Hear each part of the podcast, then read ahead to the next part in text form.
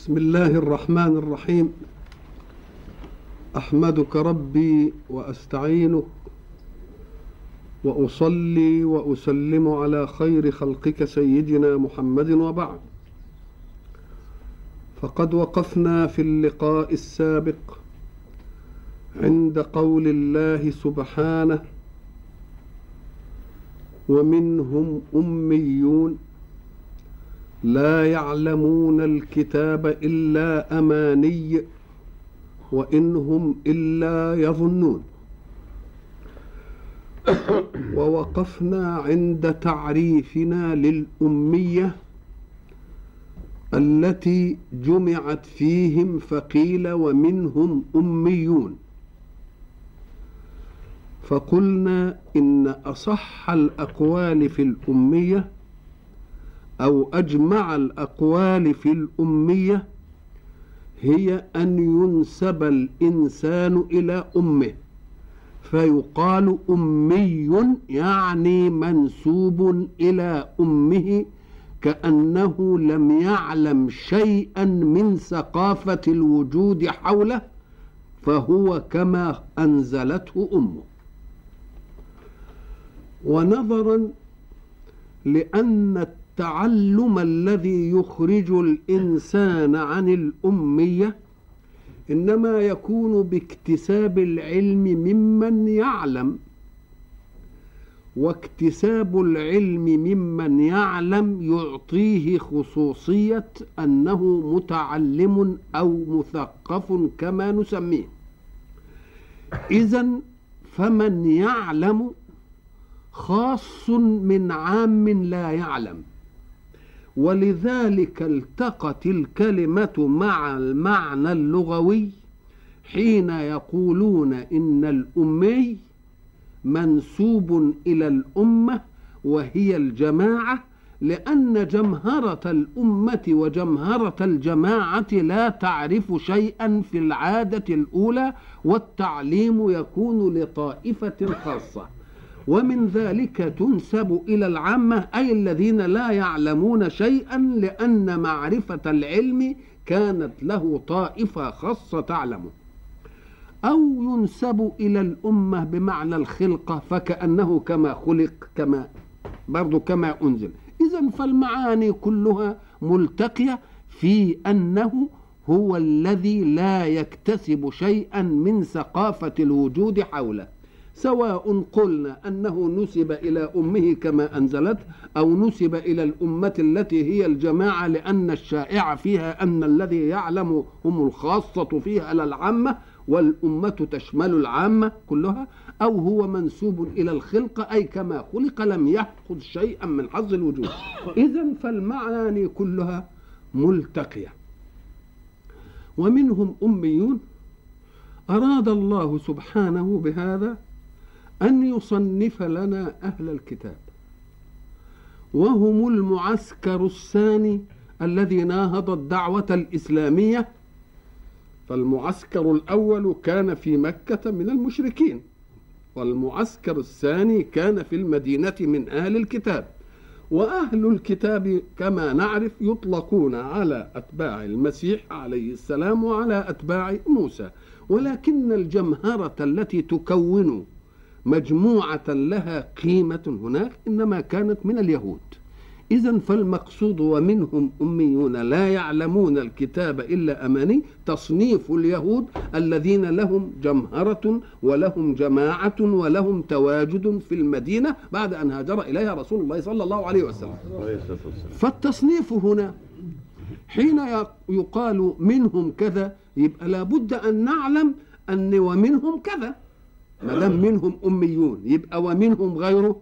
اميين يبقى إذا ما دام يأتي منهم اللي هي للتبعيض يبقى لازم نجيب الإيه؟ المقابل. ولذلك سيأتي المقابل فويل للذين يكتبون الكتاب بأيديهم. إذا فهؤلاء هم المقابل.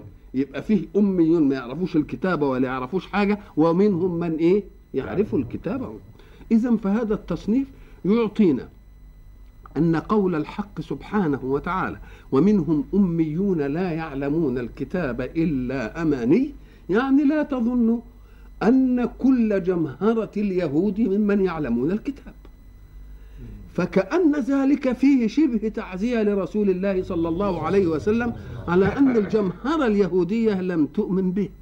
ما دام عندهم في الكتاب نعت رسول الله هل الجمهرة اليهودية في المدينة تقف هذا الموقف من رسول الله فكأن الله يعزيه يقول ومنهم أميون لا يعلمون الكتاب إلا إيه؟ فكأن الذين يقفون في هذا الوجه من غير مين؟ من غير الأميين. آه. فلو أنهم كانوا يعلمون جميعا ما في التوراة من نعته صلى الله عليه وسلم ومن وجوب الإيمان به لأقبل على الإيمان بمحمد نفر كثير.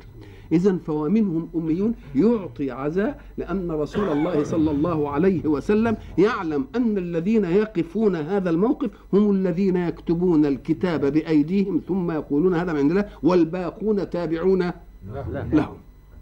ومنهم أميون لا يعلمون الكتاب إلا أماني. إحنا نعرف إن العلم هو المعرفة. وكما قلنا أن تعلم نسبة يقينية وعليها دليل. هذا هو الإيه؟ العلم. لكن هذا العلم لأي كتاب؟ الكتاب اللي هو التوراة. لأن مش ممكن نقول ومنهم لا يعلمون الكتاب أي القرآن. لأن إحنا بنطلب منهم أن يقبلوا على منهج القرآن وعلى نبي القرآن وعلى الإسلام الذي يأتي به دستور القرآن. يبقى الكتاب المقصود به إيه؟ يبقى المقصود به التوراة.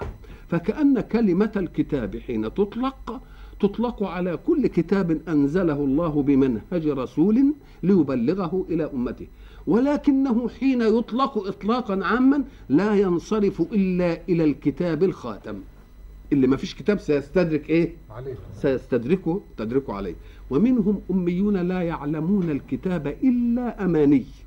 لم ينفي مطلق العلم وإنما نفى خصوصية العلم بدليل أنه استثنى وقال يعلمونه أماني.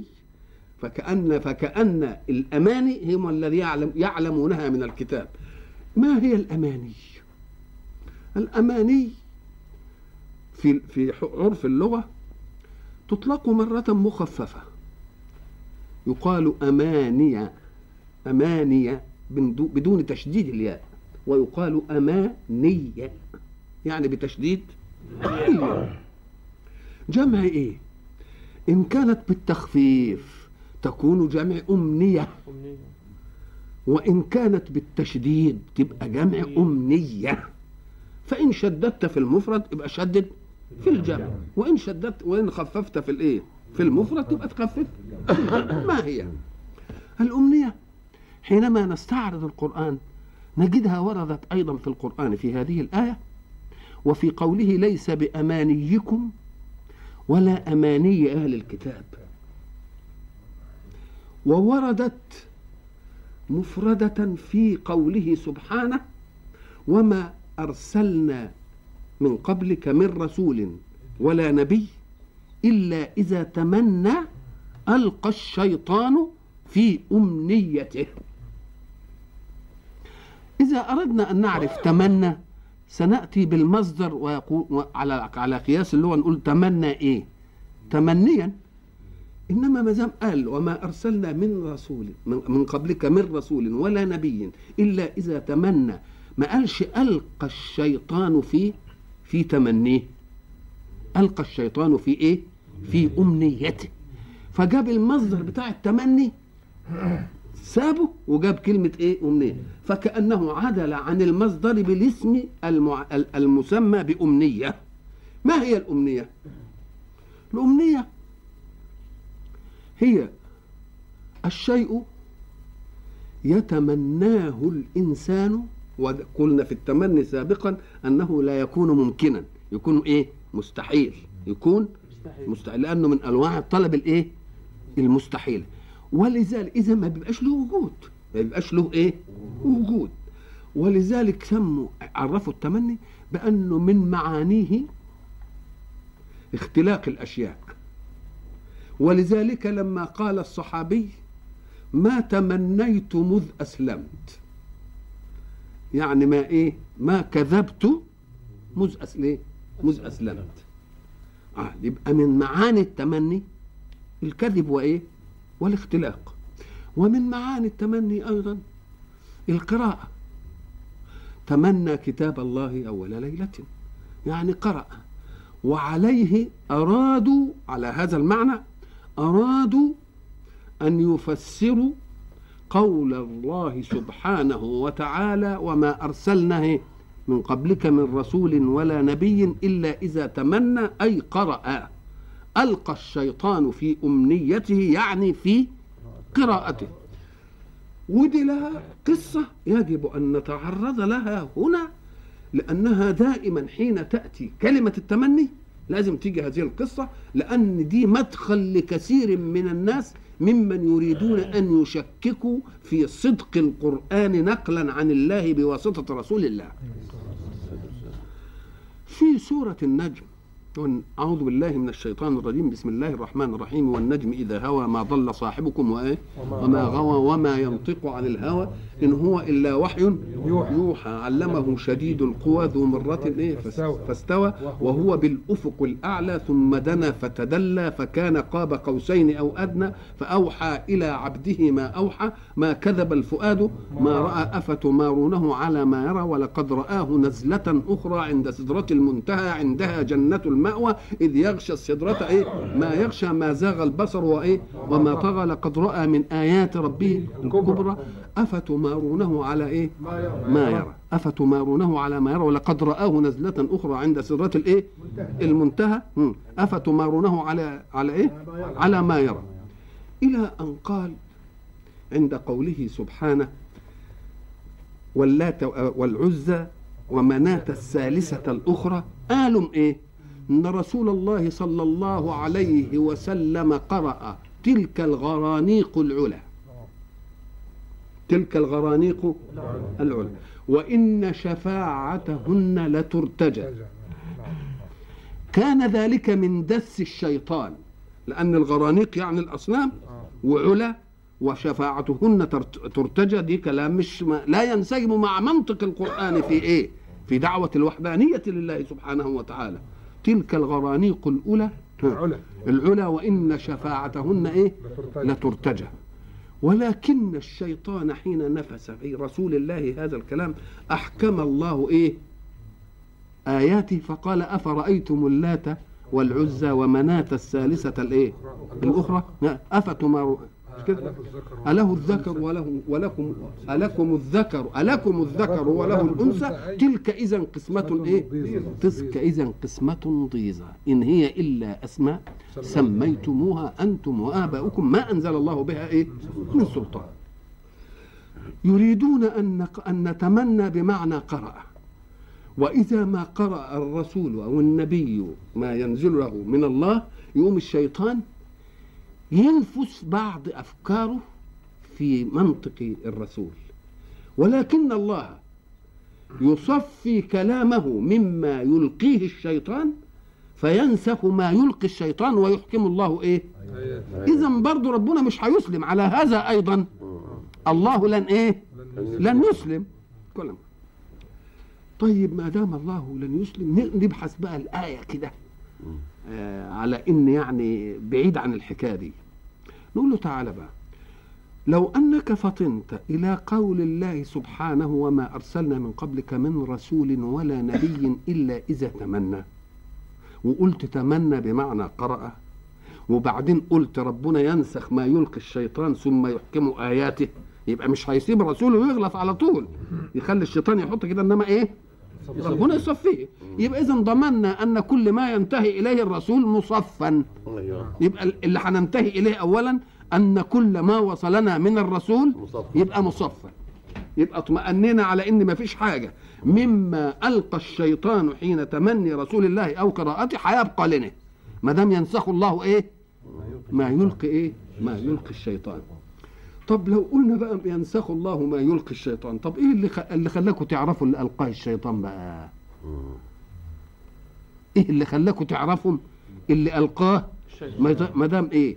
ما دام الرسول ربنا هينسخ اللي إيه؟ يلقيه الشيطان ويحكم يبقى الرسول ما قالكوش إلا المحكم. ما قالكوش إلا المحكم.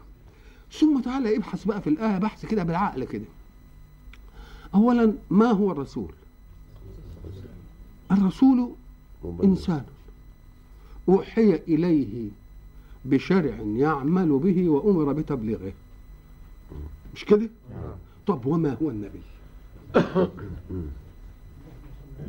النبي هو إيه؟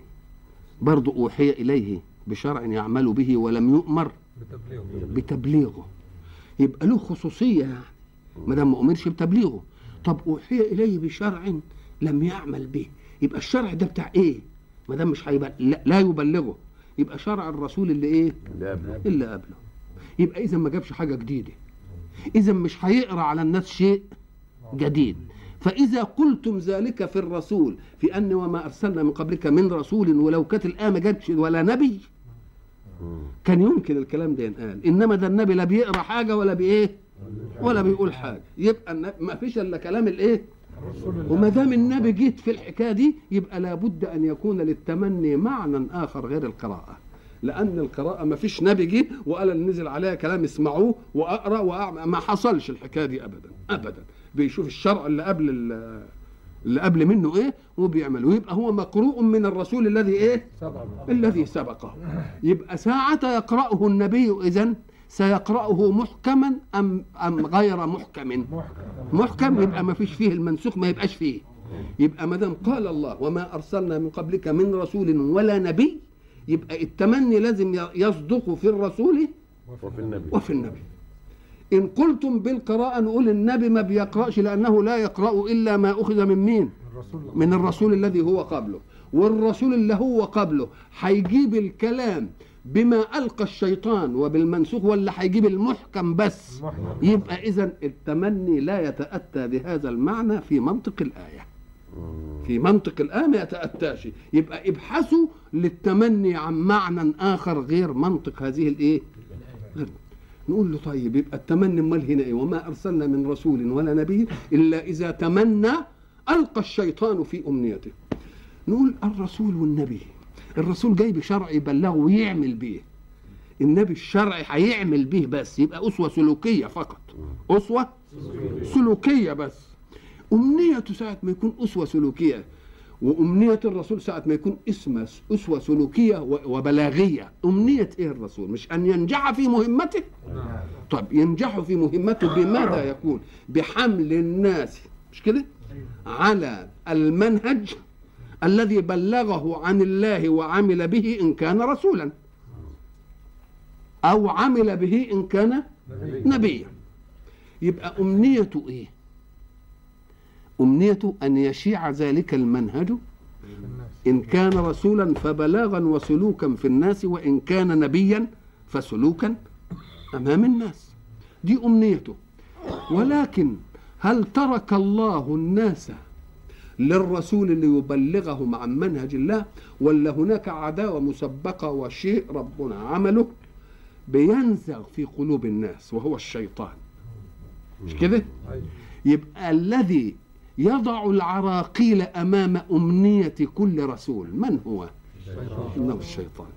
اذا وما أرسلنا من قبلك من رسول ولا نبي إلا إذا تمنى يبقى التمني بتاعه إيه؟ هو حب أن يحصل شيء. إيه اللي يحب أن يحصل؟ أن يسود منهج الله في الأرض لينتظم حركة الناس. ولكن هل ترك الرسول ومنهجه يبلغ للناس بدون من يضع أمامه العراقيل؟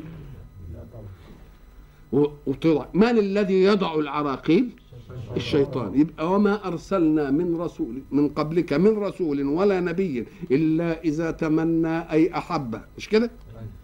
أن يسود منهجه في الوجود ولكن الشيطان لا يدعه يتم هذه المهمة بسهولة بل يلقي في طريق مهمته وما يحبه العقبات ولكن أرأيتم رسولا خزل عن رسالته أبدا كل رسول جاء إما أن. كان زمان قبل أن يجيء رسول الله صلى الله عليه وسلم وقبل أن ربنا. يعني يجعل العذاب من البشر للبشر بل كان... كانت السماء هي التي تتولى التأديب.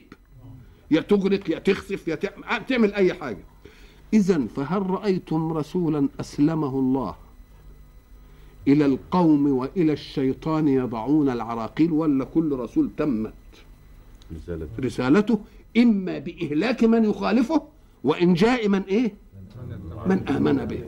والرسول ينتصر ولا؟ إذا إذا يجب أن نفهم الآية على قول على على معنى وما أرسلنا من قبلك من رسول ولا نبي إلا إذا تمنى أي أحب حبا شديدا. قد يبلغ درجة الاستحالة. وإنه أمر مش ممكن لأن مش ممكن الناس كلها إيه؟ تبقى مؤمنة. وبعد إلا إذا وهل الشيطان يدعه في تمنيه؟ لا يضع العراقيل وينصب الفخاخ للناس ليأخذهم عن منهج الرسول والداعية. ولكن أيترك الله الشيطان يفعل ذلك مع كل الناس؟ لا ينسخ الله ما يلقي الشيطان. ثم يحكم الله إيه؟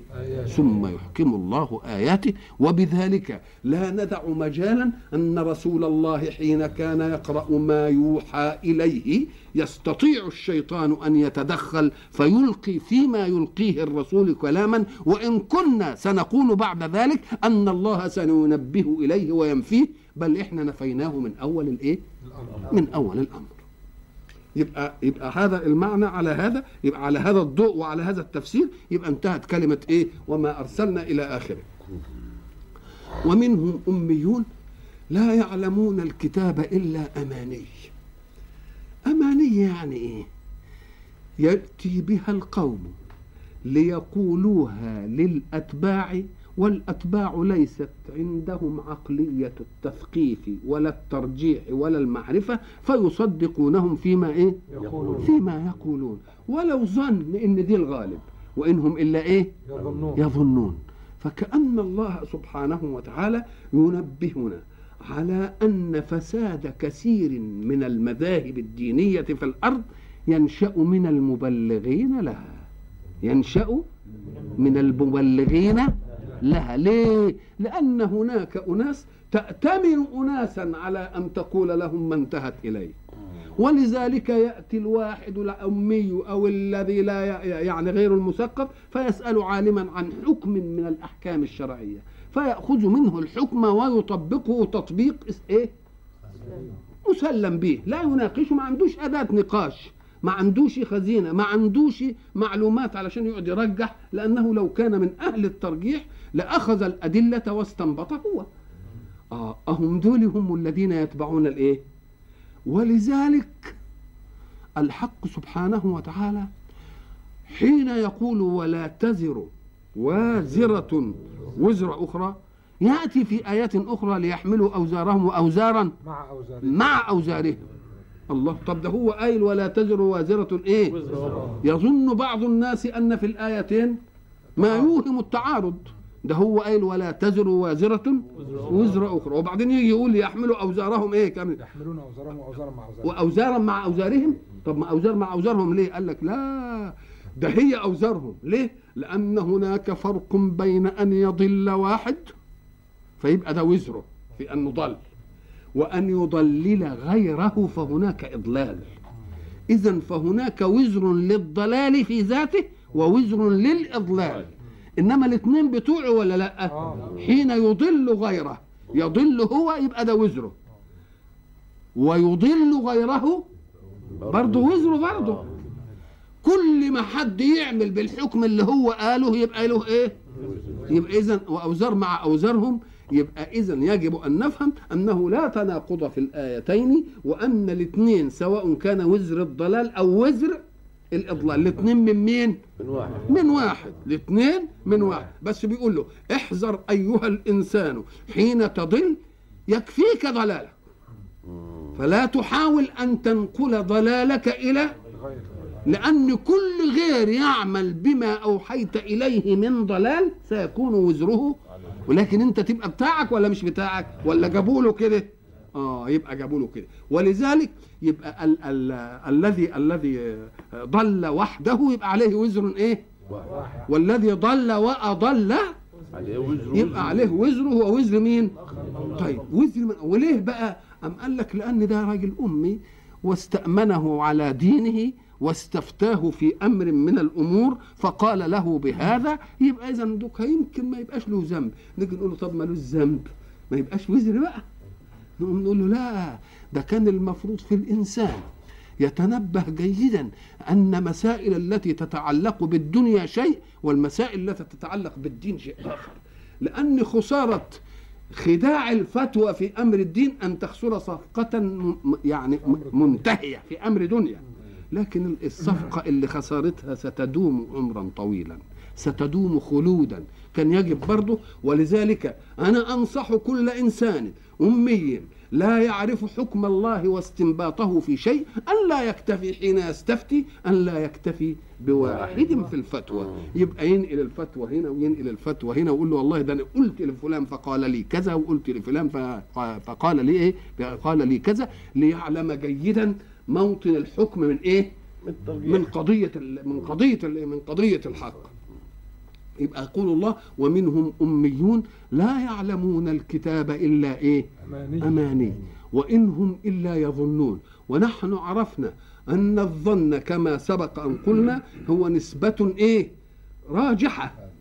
إنما هي مش إيه؟ مش لا متساوية ولا نسبة إيه؟ نسبة إيه راجحة؟ يظنون إنهم على حق فبيستفتوهم وبيتبعهم كده. طيب. طب فإذا كانت التمني بمعنى القراءة نقول له يبقى التمني إن كان بمعنى القراءة كما ورد في في اللغة ومنهم أميون لا يعلمون الكتاب إلا أماني أي إلا قراءة لسان فقط. وفيه فرق بين أن تقرأ ولا تفهم كالذين يحملون إيه؟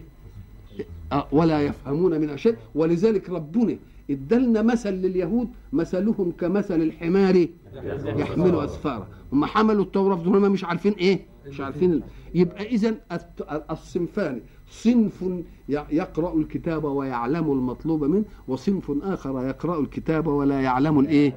ولا يعلم المطلوب منه وانهم إلا يظنون أن ما قيل في الفهم وفي الاجتهاد هو ده الإيه؟ هو ده الصح. ومنهم أميون لا يعلمون الكتاب إلا أماني. وإيه؟ وإنهم. إلا يظنون. بعد ذلك قال ما دام ومنهم قلنا إيه لازم يبقى فيه ومنهم.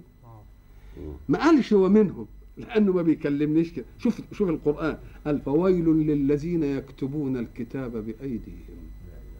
ثم يقولون هذا من عند من الله. عند الله. يبقى أكن فويل للذين يكتبون الكتاب بأيديهم هي التي جاءت لي بالقسم من هو؟ بالقسم الثاني اللي ومنهم إنما لو قال ومنهم أميون وبعدين يقول ومنهم كذا يبقى كده تشقيق زي تشقيق المناطق مش أساليب كده إعجازي. آه وقال ومنهم كذا لا. فاكتفى بأن يأتي بالجزاء في مقابل ومنهم. الله الله اكتفى أن يأتي بالايه الجزاء بالجزاء في مقابل منهم. ومنهم. فكأنه اكتفى بالعقل المستقبل للقرآن أنه سيعرف حين يقول الله ومنهم أميون لا يعلمون الكتاب إلا أماني. اكتفى بأن القارئ سيقرأ هذه ويستنبط هنا قال ومنهم غير أميين. فعجل لنا بالجزاء لهم وقال مقابل ومنهم أميون. فويل للذين يكتبون الإيه؟ شوف شوف بقى ال ال ال الإقبال على الجزاء. الإقبال على الجزاء. لأنه لو قال ومنهم غير أميين فويل لهم يبقى الجزاء بعد شوية إنما الحق سبحانه وتعالى يريد أن يفجأ الأمر بالإيه؟ بالجزاء على بالجزاء على طول كده. آه. عشان اللي إحنا فهمناه. وأيضا يريد أن من يقرأ القرآن لا يعتبر القرآن قضية قانونية بقى ومادة أولى ومادة ثانية وبتاع بل عايز العقل الايه البشر عقل البشر يبقى متفتح لكل هذه الايه الأشياء. فويل للذين يكتبون الكتاب بأيديهم. هنا ربنا يزيدك نور. هنا نلاحظ ملحظ إن كلمة ويل كلمة ويل في اللغة تستعمل وتستعمل معها كلمة ويح. نقول ويح ويح فلان. وتستعمل كلمة ويس ثلاث كلمات. ويل وويح وويس. دي تستعمل للهلاك ويل يعني هلاك. وتستعمل للعذاب وتستعمل للتقبيح وتستعمل للتحسر من رؤية جزاء شيء غفل عنه الإنسان. ولذلك هناك إيه؟ يا ويلتى. لقد كنا في غفلة من هذا. كأنهم الوقت بي- بيتحسروا على إيه؟ على اللي فات كلمة إيه؟ تحسر. آه. والتقبيح أيضا. ولذلك ربنا يقول ولكم الويل مما إيه؟ تصفون. قبح لهذه الأوصاف اللي أنت بت... آه. فاذا هي تأتي للعذاب تأتي للهلاك تأتي للايه للتقبيح تأتي للتحسر وقت مجيء عذاب على أمر لا يمكن أن يتدارك. لا يمكن أن يت... وتأتي للخزي. خذ كل الإيه؟ كل ال... كل المعاني دي. وقيل إن الويل واد في جهنم. يهوي المرء فيه مش عارف أربعين خريف ولا أعوذ بالله من الشيطان. إذا كلها إيه؟ لا حول ولا في معنى الهلاك وفي معنى الهذاب العذاب وفي معنى التقبيح وفي معنى التحسر وفي معنى الهم وفي معنى الخزي. وكل دي جاء في كلمة إيه؟ ويل. كلمة إيه ويل؟ فويل. قال لك آه ليه؟ لأن عذابهم هيبقى مضاعف. عذابهم هياخدوا وزرهم ووزر مين؟ الغلابة الأميين الغلابة الأولانيين دول. غلابة. لكن بما لا يعفي الأولانيين مش هياخدوا غذابهم ويتركونهم بلا إيه عذاب؟ لأن كان المنطق إن دول برضو إيه؟ يسألهم ويتنبههم إلى الأشياء دي. فويل للذين يكتبون الكتاب بأيديهم. بأيديهم طب ما هي يكتبون مفهوم كده إنها؟ قال لك لا لأن الاستعمالات قد تأتي في الإسناد إلى الملابس يعني اللي فعل الفعل وقد تأتي في الإسناد إلى من أمر بالفعل. كما يقول مثلا رئيس الدولة ألم أكتب إليك كتابا بكذا وهو ما كتبوش ولا أي حاجة إنما كت- كتب بأمره. لكن لما يقول أنا كتبته بيدي ولذلك لما يكون حاجة مهمة أوي يكتبها بإيه؟ بإيده. فبقول بقى مش مكتوب لهم. لا. فويل للذين يكتبون الكتاب بأيديهم. بأيديهم. ولذلك كلمة الكتابة بالإيد دي يجيب الملابس الملابس الحقيقي لل- للفعل علشان يديني إن ما حدش له إيه؟ له دخل في الإيه؟ ولذلك شوف آه لما قال إيه؟ آه أستكبرت لما خلقت بيدي. مم.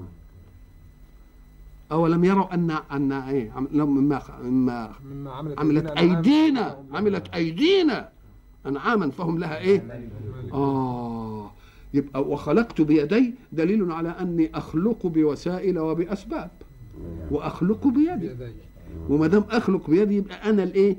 أنا المباشر أنا المباشر للإيه؟ للفعل فيبقى إذا معناها في قول الله سبحانه وتعالى آه، فهم الذين يكتبون الكتاب بأيديهم ثم يقولون هذا من عند الله.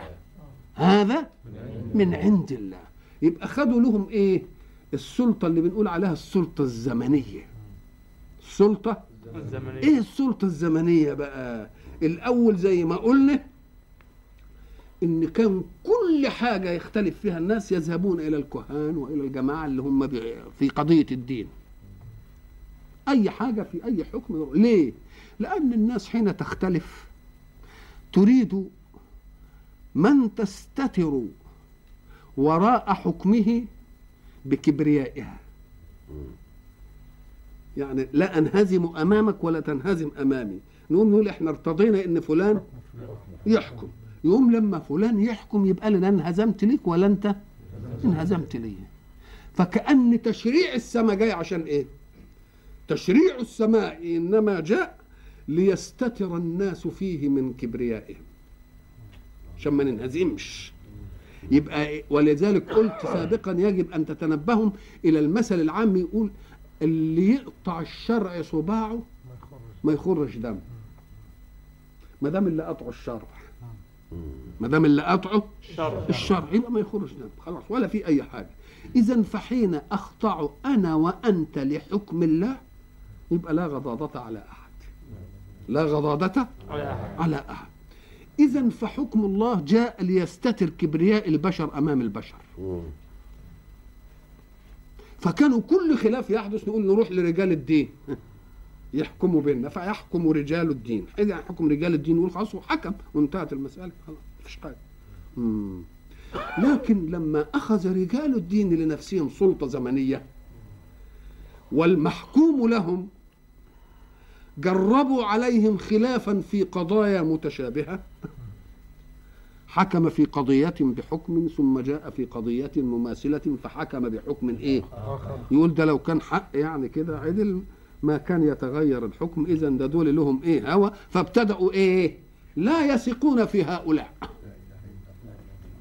وقالوا لا نضع إحنا التقنينات اذا فالتقنينات لم تخرج من منطقة السماء بواسطة الكهنة والناس اللي كانوا بيخدموا المعابد والى آخره إلا حين أخذوا سلطة إيه؟ زمنية.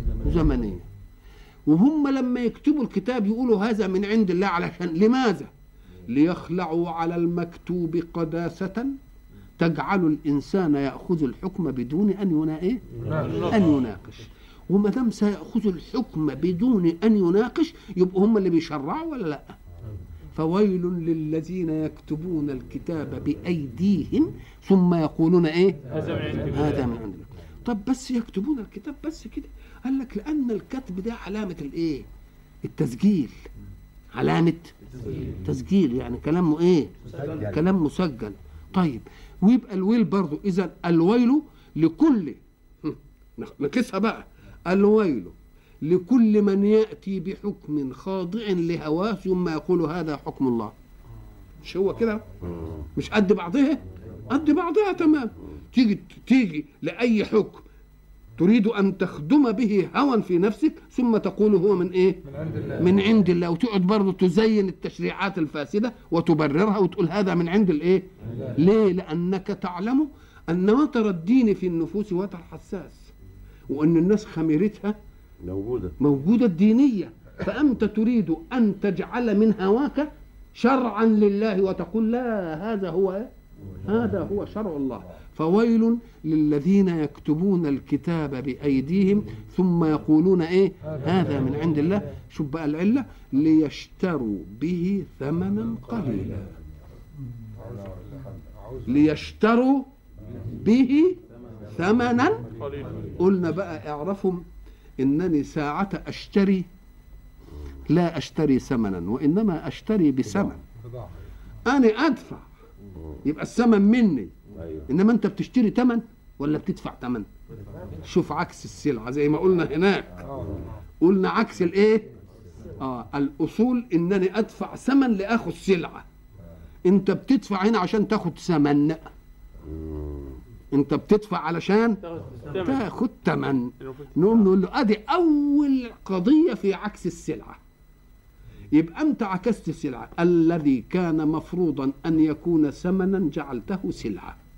واللي مفروض إنه يكون سلعة جعلته ثمن. ويا ريته ثمن له قيمة. ليته ثمن له قيمة. وإنما إيه؟ ثمن قليل. ليه؟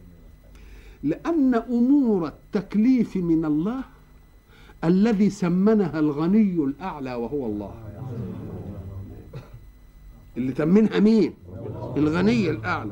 والاسمان اللي أنتوا عملتوها دي أنتوا اللي وضعتوها. قلت دي تمنها عشرة ودي تمنها عشرين ودي تمنها يبقى مهما على فهو ثمن إيه؟ قليل. ف- ليه؟ وأيضا انتفاعك بالثمن سيكون موقوت المدة وموقوت النفع. والثمن الذي يعطيه الله ثمنا للتكليف مش موقوت المدة ولا موقوت الإيه النفع. فولذلك قلنا كل ثمن يقابل منهج الله يعتبر ثمن إيه؟ قليل. ثمن ثمن قليل. اللهم آمين.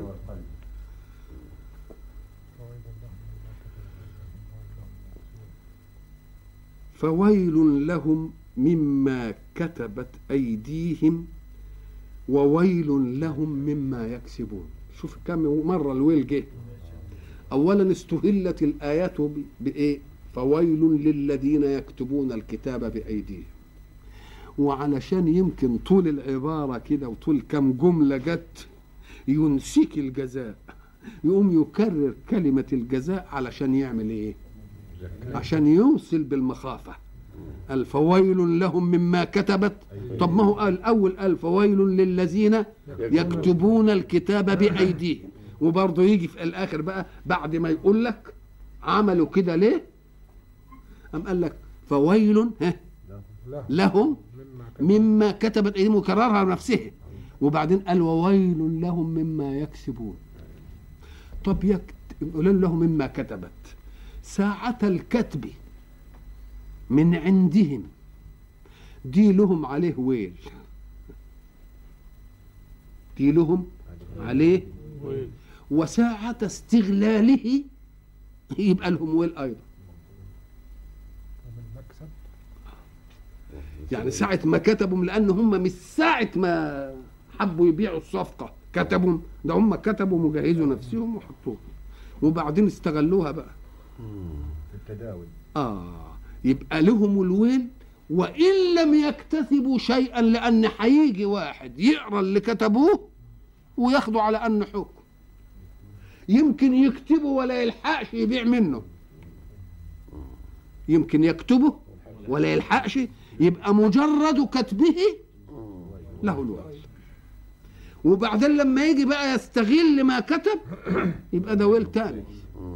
يبقى ده ويل. انظروا بقى إلى قول الحق. ويقول له مما يكسبون. يكسبون. كلمة كسب دي وهتيجي أيضا في آية تانية بلى من كسب سيئة. كلمة كسب تدل على عمل من أعمال جوارحك. يكون فيه علاج تريد به جلب نفع أو دفع ضر. جلب نفع أو دفع يبقى ده اسمه إيه؟ كسب. لكن الملاحظ إن فيه كسب وفيه اكتسب. فيه كسب وفيه اكتسب. عادة إن كلمة كسب تأتي في الشيء الإيه؟ النافع. اكتسب تأتي في الآثام. تأتي ليه؟ كأن من طبيعة الفطرة والطبع السليم إن هو ما يستعملش أبدا أفعال جوارحه إلا فيما يعود عليه بالإيه؟ فإن حاولت أن تجعل جوارحك تقبل على حدث أو على عمل يجلب لك ضر يبقى دي مش كسب طبيعي. ده إيه؟ تفاعل في الكسب اكتساب. اسمه اكتساب. هنا بقى كلمة كسب ما دامت هنعمل جارحة من الجوارح لتفعل. أولا يجب أن نفهم أن هناك شيء اسمه الفعل وشيء اسمه العمل. الفعل والعمل عمل. في ظاهر الأمر أن المعنى واحد. الفعل هو الإيه؟ العمل. نيجي نلاقي القرآن جعل فيه مقابل. لم تقولون ما لا تفعلون؟ يبقى كأن الفعل هو عمل الجوارح ما عدا اللسان. والقول عمل اللسان. والقول عمل عمل اللسان. يبقى إذا الفعل يقابله القول والفعل والقول كلاهما عمل. يا سيدي. الفعل والقول ولذلك هيجي يقول لك من من يعمل ومن عمل. مش بس من فعل. طب اللي قال كلمة طيبة ما يجازاش عليها يعني؟ ده أول ما بنقول بنقول أشهد أن لا إله إلا الله. يبقى اذا نقول له دي من العمل نعم. مش من الفعل. يبقى فيه عمل فيه إيه؟ فعل ويقابله لا قول. وكلاهما عمل. يبقى ما هو العمل؟ العمل هو توجيه أي جارحة من الجوارح لتؤدي مهمتها. والفعل هو توجيه جارحة غير اللسان لتؤدي مهمتها. والقول توجيه اللسان ليوجه مهمته. وإلى لقاء آخر إن شاء الله. نستكمل الحديث.